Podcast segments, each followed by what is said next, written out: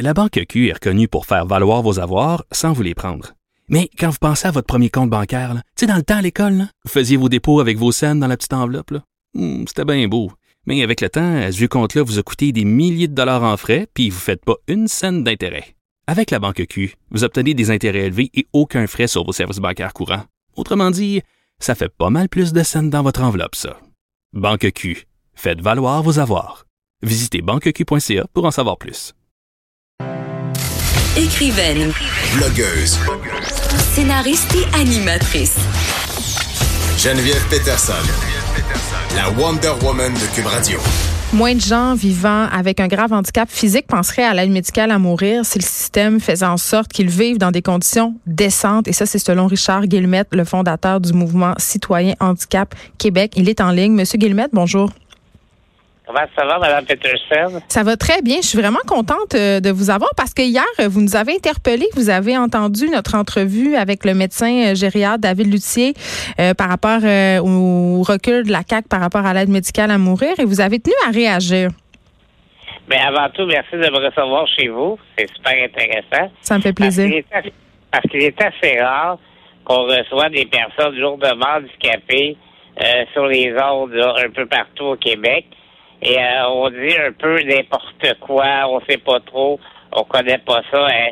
Qu'est-ce que c'est qu'être une personne lourdement handicapée? On est un peu mêlés, puis on se dit, hey, c'est vrai qu'ils doivent souffrir énormément, puis euh, c'est donc le fun de, euh, que les personnes, à partir du douze, les personnes handicapées à partir du douze mars pourront faire enfin euh, une demande pour l'aide médicale à mourir, pas juste parce qu'on a des souffrances physiques, parce que là, peut-être qu'on discuterait d'autres choses, mais aussi mmh. parce qu'ils ont des souffrances psychologiques.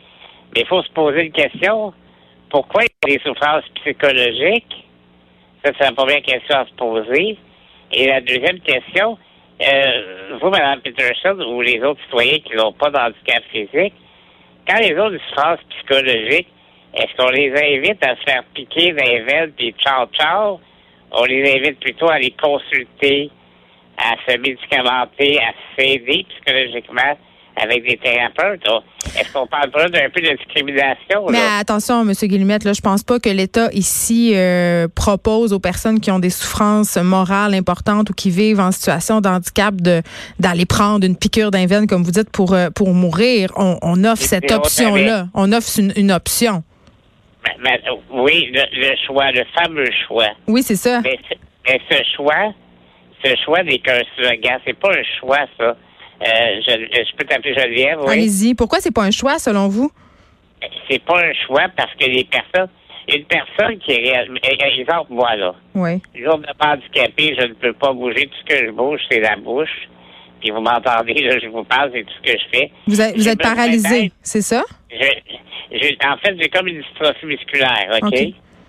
Fait que tout mon corps ne bouge pas. Alors là, moi, j'ai besoin d'aide pour tout. Ah, j'ai besoin d'aide pour aller uriner, aller faire caca, manger, me gratter, c'est bien sûr, mais juste me gratter, me tourner la nuit, m'asseoir dans mon fauteuil, m'habiller, mm. bref. Tout ce que vous avez besoin, vous, je l'ai, j'ai besoin de ça aussi. Malheureusement, je ne l'ai pas. Je ne l'ai pas parce qu'il y a, des, il y a un programme qui existe au Québec, un programme qui est sous-financé depuis bien des années. Mm. Et à cause de ça, mais oui, ça nous cause de graves problèmes psychologiques. Là, ce que, vous me dites, ce que vous me dites, M. Guilmette, là, si je comprends bien votre propos, c'est que les personnes qui vivent en situation euh, d'handicap sé- sévère, là, euh, ils sont amenés à vivre dans des conditions qui sont vraiment pas optimales et qui c'est souffrent de ça et que ça, ça crée de la détresse psychologique. Puis ce que vous me dites, c'est que si l'État soutenait davantage ces personnes-là, il y aurait moins de personnes qui vivent avec une situation lourde de handicap qui songeraient à l'aide médicale à mourir. C'est ça que je comprends? Vous avez absolument tout compris. Vous avez absolument tout compris parce que, euh, exemple, euh, votre collègue a regagné, a fait une entrevue avec une dame qui s'appelle Sylvie Cahier, vous l'avez sûrement écouté. Euh, Madame Cahier disait, puis, et Madame Cahier, elle disait ce que tous les autres disent aussi, à hein, tous les autres personnes handicapées disent aussi. Elle disait, euh, il y a deux ans, j'ai demandé l'aide médicale à mourir, ça m'a été refusé. Heureusement pour elle, elle est heureuse, heureuse d'être vivante. Mm. Euh, puis là, elle a dit, oui, mais pourquoi tu, tu l'as demandé? Elle dit, parce que là, ça fait vingt et une heures que je suis dans mon lit. Elle dit, j'ai faim et j'ai soif. Comprenez-vous? J'ai faim et j'ai soif. Ce sont des besoins de base.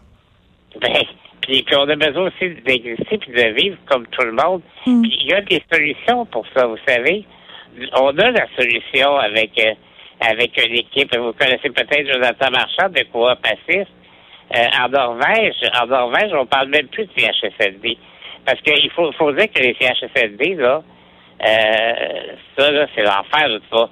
Personne ne veut vivre là. Vous ne voulez pas vivre là non plus. Mm. Euh, vous voulez vivre chez vous, dans votre vie, avec votre conjoint, votre conjointe, euh, vos enfants, parce que oui, il y en a parmi nous qui ont, qui ont des enfants.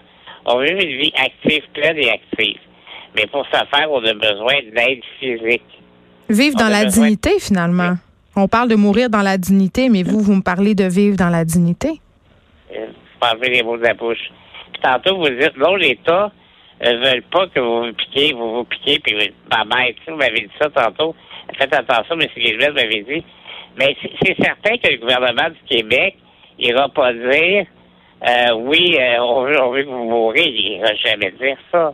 Mm. Cependant, cependant, vous allez me faire à croire que la ministre McCann ne connaît pas la réalité, elle qui a été directrice euh, générale du C I S S S et de l'agence à l'époque. Son sous-ministre, Yvan Gendron, je le connais bien, Yvan, là. Il a été directeur du C L S C, ensuite directeur de l'agence, ensuite directeur de la C I S S S, du C I S S S, ensuite directeur de l'hôpital. Il, co- il connaît exactement les besoins euh, qu'ont les personnes lourdement handicapées qui veulent rester à domicile. Il les connaît. Savez-vous ce qui est offert actuellement? Ce qui est offert actuellement pour une personne comme moi, c'est un maximum d'heures de quarante-quatre heures par semaine. Écoutez bien le salaire. En bas de quinze dollars l'heure. Et c'est une tâche quand même euh, qui est assez lourde. Mais connaissez-vous bien des gens qui viendraient me... Hey, je vais utiliser un gros mot, là, me torcher le cul pour quinze piastres de l'heure? Ben, pensez-y. Non, je n'en connais alors, pas beaucoup. C'est, c'est ça. Écoutez, à, imaginez-vous, à, à l'époque, avant, quatre, à, avant deux mille sept, c'était le salaire minimum qui était offert, là. Hein? Fait qu'on a travaillé fort pour que ça monte, ça montait un peu, mais le travail, euh, c'est à refaire. J'ai écrit un article dans Le Soleil euh, cet été, là, avant la, alors qu'il y avait là, l'année passée, euh, pour la campagne électorale provinciale, et euh, j'écrivais en gros dans cet article-là euh, que mon jeune frère, peut-être la même maladie que moi, m'a, euh, me contacté, il m'appelle, puis il me dit, oui, chérie, il m'appelle Pete, il dit, hey, Pete, il dit, viendrais-tu m'aider? Il me demande à moi d'aller l'aider. Euh, moi, je bouge pas, là. J'ai dit, qu'est-ce qu'il y a, Jim? Il dit, mais maman vient de faire une crise cardiaque, elle est à l'hôpital. Il dit, puis moi, j'ai super envie de faire pipi. Mm. Fait que j'ai parlé à ma conjointe, j'ai dit, écoute, faut y aller, là. Fait qu'on y a été, tu comprends? Parce que lui, il avait pas assez d'heures, il avait pas assez de salaire. Puis, euh, ben, quand je suis arrivé, il avait fait pipi dans sa culotte. Mm. Bon, là, après ça, il a fait pipi dans sa culotte. Là, qu'est-ce que vous pensez qu'il me dit après, en voyant sa mère qui est après mourir, lui qui pisse dans ses culottes, qu'est-ce qu'il me dit? Il m'a dit, je veux crever. Il m'a dit, je veux crever. Donc, si on offrait de l'aide psychologique aux, aux personnes qui souffrent, ces personnes qui vivent en situation d'handicap, vous pensez que ça serait ça, ça serait autrement? Bien, c'est une personne. Et là, là ce qui est établi, là, Euh, Geneviève, ce qui est vraiment établi, c'est qu'à partir du douze mars prochain, les personnes lourdement handicapées qui ont des souffrances physiques ou, et c'est bien écrit, ou psychologiques, pourront faire l'aide, euh, pourront faire la demande d'aide médicale à mourir. Mais mon frère, là, quand ma mère a fait sa crise de cœur, puis il a pissé dans ses culottes, il aurait probablement demandé, là. Mm. Puis ce que vous me dites, c'est que c'était à ce moment-là qu'il l'aurait demandé. Puis qu'après, oui, nécessairement, il n'y avait plus ces idées-là. Puis c'est ce qui fait peur aussi dans tout le débat de l'aide médicale à mourir. Ben, et c'est pas seulement pour les personnes en situation de handicap. M. Guilmette, c'est aussi pour les personnes. Et c'est la raison pour laquelle la C A Q a reculé les personnes aux prises avec de sévères troubles de santé mentale. Hey, c'est, c'est pas normal que lorsqu'on parle d'aide médicale à mourir, il nous vient tout de suite en tête les personnes handicapées. C'est pas normal, ça. C'est... c'est Puis là, les gens font comme... Ah, écoutez, le procès de Truchon qu'il a dû, là... Mm. Savez-vous que M. Truchon, quand il a commencé à parler de suicide, c'est quand on est obligé d'aller en C H S L D. Le savez-vous, ça? Il n'y a personne qui sait ça. Mm. Si le gars, il aurait eu l'assistance personnelle, comme il se fait dans d'autres pays du monde, ben, vous savez, les services vingt-quatre sept, ça existe. Ça existe euh, en Norvège, entre autres. Là-bas, il n'y a pas de C H S L D vraiment. Il y en a pour les, les troubles plus cognitifs, là. Mais les, les gens qui n'ont ont, qui ont pas de troubles cognitifs ont de, ont, ont de l'assistance personnelle. C'est-à-dire que, euh, mettons, je t'engage, je vais, je vais, tu voudrais travailler pour moi, euh, mettons, huit heures par jour. Bon, je mais est-ce que pas, tu ben, me payes plus que quinze dollars de l'heure, j'espère? Ben, j'espère. Ben, eux autres, oui, en tout cas. Mais c'est sûr qu'à quinze dollars de l'heure, tu viendras pas chez nous. OK. Enfin, c'est pas que je suis sympathique, hein? Je suis très sympathique, tu sais. Oui, mais ouais. c'est quand même, c'est quand même, euh, tu sais, là, c'est presque le salaire minimum. Et ça, on pourrait euh, aussi se poser la question là-dessus. Mais là, moi, moi j'ai une question, OK? Euh, Richard Guilmette, est-ce que, à la lueur de tout ce que, qu'on vient de se dire, là, est-ce qu'on pourrait considérer que, que vous êtes contre l'aide médicale à mourir? Bon, hey, ça, c'est la question que tout le monde me pose. Mais j'ai envie de vous la poser quand même, parce que c'est quand même... Vous faites très bien, vous faites très bien de la poser. Je ne suis pas contre... Je me suis jamais probablement positionnée sur l'aide médicale à mourir, parce que si un jour, je pogne un cancer en plus, OK, là? Mm. Et que là, là vous voulez dire en plus de votre situation d'handicap? En plus, mais, mais mettons que vous, vous pognez... Mettons, mettons que je pogne un cancer, mettons, là, qui n'a rien à voir avec l'handicap, puis là... Ce cancer-là me donne des douleurs atroces qui sont insoulageables, OK? Bon, à ce moment-là, je me dirais, euh, c'est insoulageable. Écoute, je souffre, c'est atroce. Je connais pas ça, là. Mm. Mais supposons que je j'aurais trop de douleurs puis que le médecin peut pas me soulager. Ben, j'imagine qu'on peut me soulager, tu sais, avec le palliatif, mais bon. Euh, mais disons que c'est impossible de me soulager, mais c'est sûr que je voudrais pas souffrir à, à vingt-huit sur... Euh, sur dix euh, pendant les trente jours. Là. Donc, vous n'êtes pas contre l'aide médicale à mourir, mais euh, ça vous inquiète qu'en ce moment, on étende cette aide-là à des situations qui, selon ah. vous, pourraient être euh, temporaires ou problématiques? Bien, exactement. Je, je pense que l'État devrait euh, faire son... Il veut jouer aux parents, mais il devrait être un meilleur parent. Mm. Et écoutez ce que Jonathan Marchand dit, avec l'option coopérative, je vous le dis, là, c'est la solution à tous les maux des personnes en situation de handicap au Québec. Il n'y a pas d'autre solution que ça. Parce qu'en ce moment, en ce moment, les personnes handicapées sont, sont gérées par, euh, par le ministère de la Santé et des Services sociaux. Mais je, moi, quand je suis là, je vous parle, je suis à la maison, là.